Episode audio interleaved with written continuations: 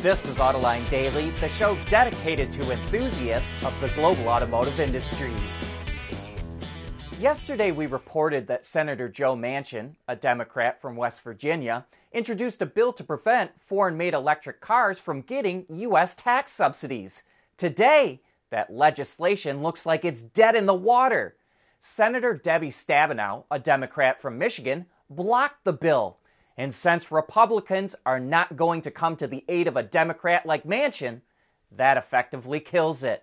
Senator Stabenow already announced she's not running for re election, so she doesn't need to fear any retribution for going up against a powerful member of her own party.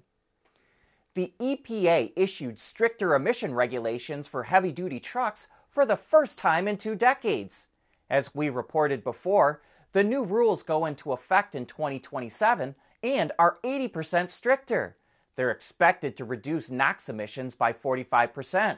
But now we're learning of a loophole.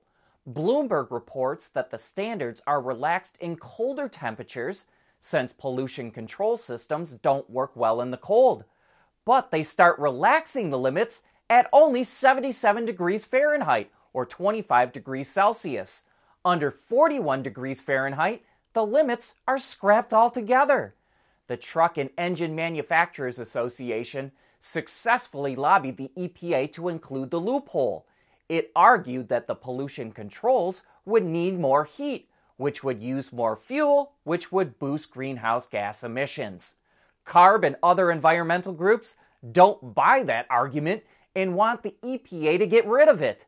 In California alone, CARB says the loophole will result in an extra ton of NOx pollution per day in 2037, which is the equivalent of adding an extra 780,000 vehicles to the road. Well, that didn't take long. Just a day after Akio Toyoda said he's stepping down as CEO of Toyota, a report out of Japan says the company is developing a clean sheet EV platform. Akio was outspoken about not wanting to shift to EVs too quickly, which drew criticism from environmental groups.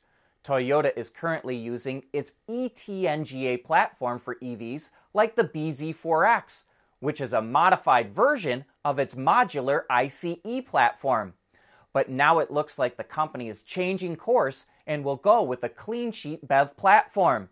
There aren't many details about the new architecture, but it's expected to debut in 2027 or 2028.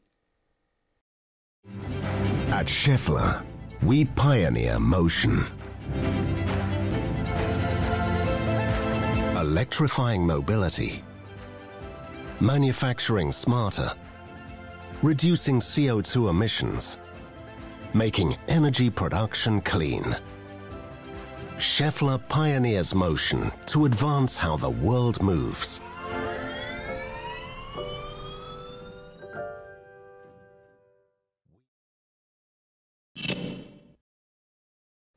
One automotive supplier is turning automotive waste into something useful.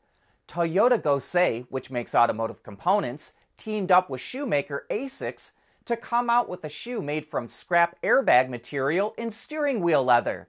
It looks like a pretty average sporty shoe design to us that could appeal to a wide range of people.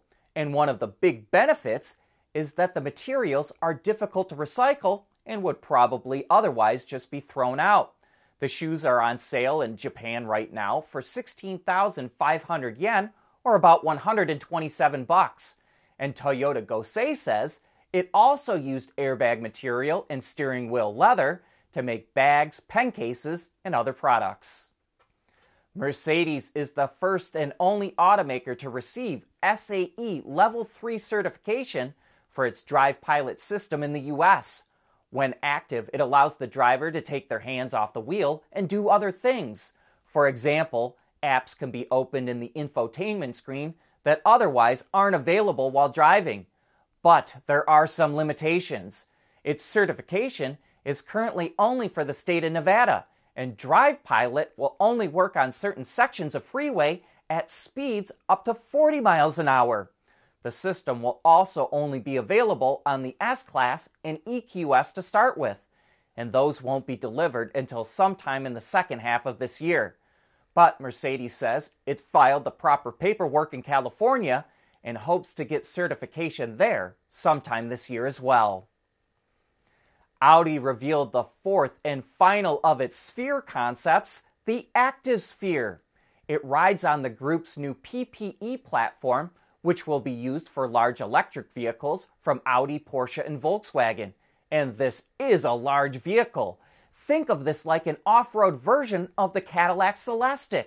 The two EVs have roughly the same wheelbase and length, but the Audi is more SUV like than the Cadillac. Or should we call this a truck? The back window can actually slide up, and when the tailgate folds down, it reveals a small truck bed, large enough to fit a pedal bike.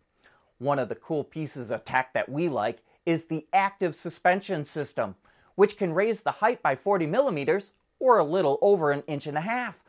But because of its EV construction, it looks like the body lifts away from the lower section that houses the battery pack.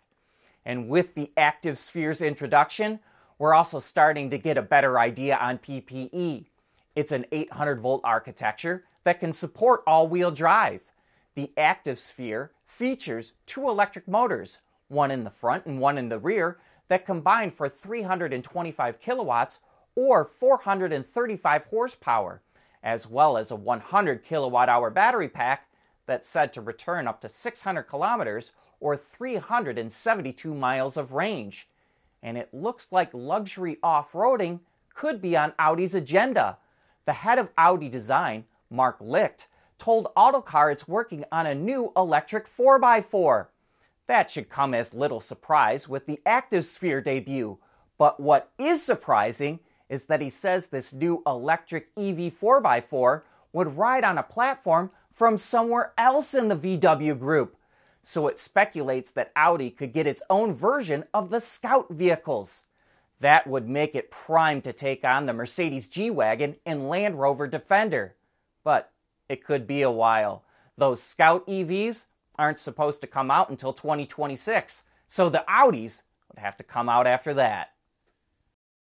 We want to know what drives your testing. OTA, connected car, diagnostics, remote testing. Intrepid Control Systems is here to help you work from anywhere. Intrepid Control Systems, driven by your data.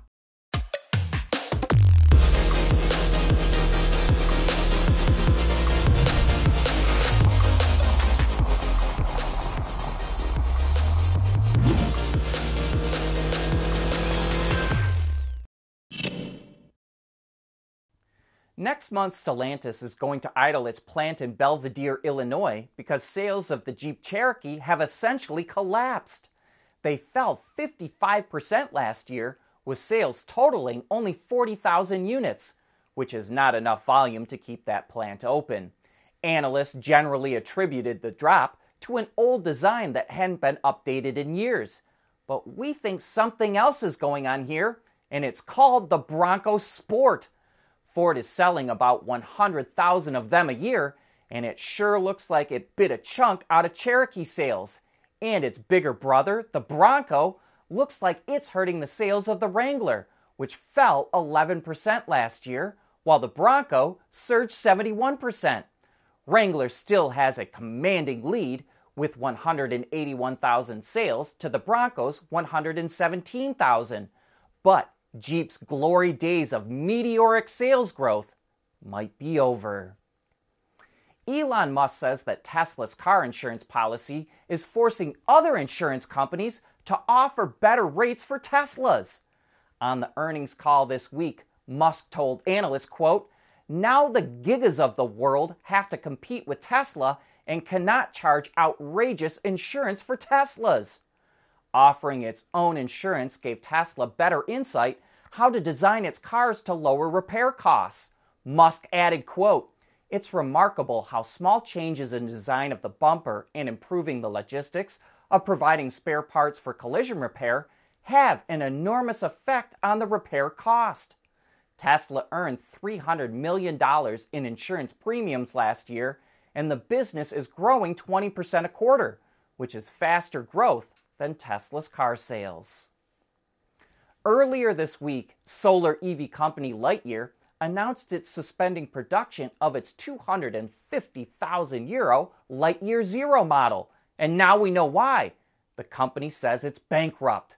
When it revealed plans to idle production of the Zero, it said it was shifting focus to its more affordable Lightyear 2. But as of now, it doesn't look like Lightyear will survive. And that wraps up today's show. Thanks for watching, and I hope you have a great weekend.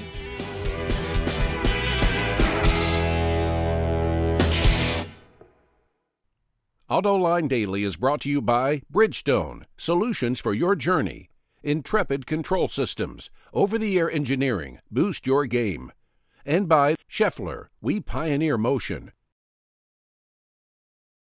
Wards is the industry leader for news, data, and analysis. That's why companies across the globe subscribe to our premium service, maybe even your own. Log in for subscriber access now. Check your company's intranet for details and rely on wardsauto.com to keep you informed.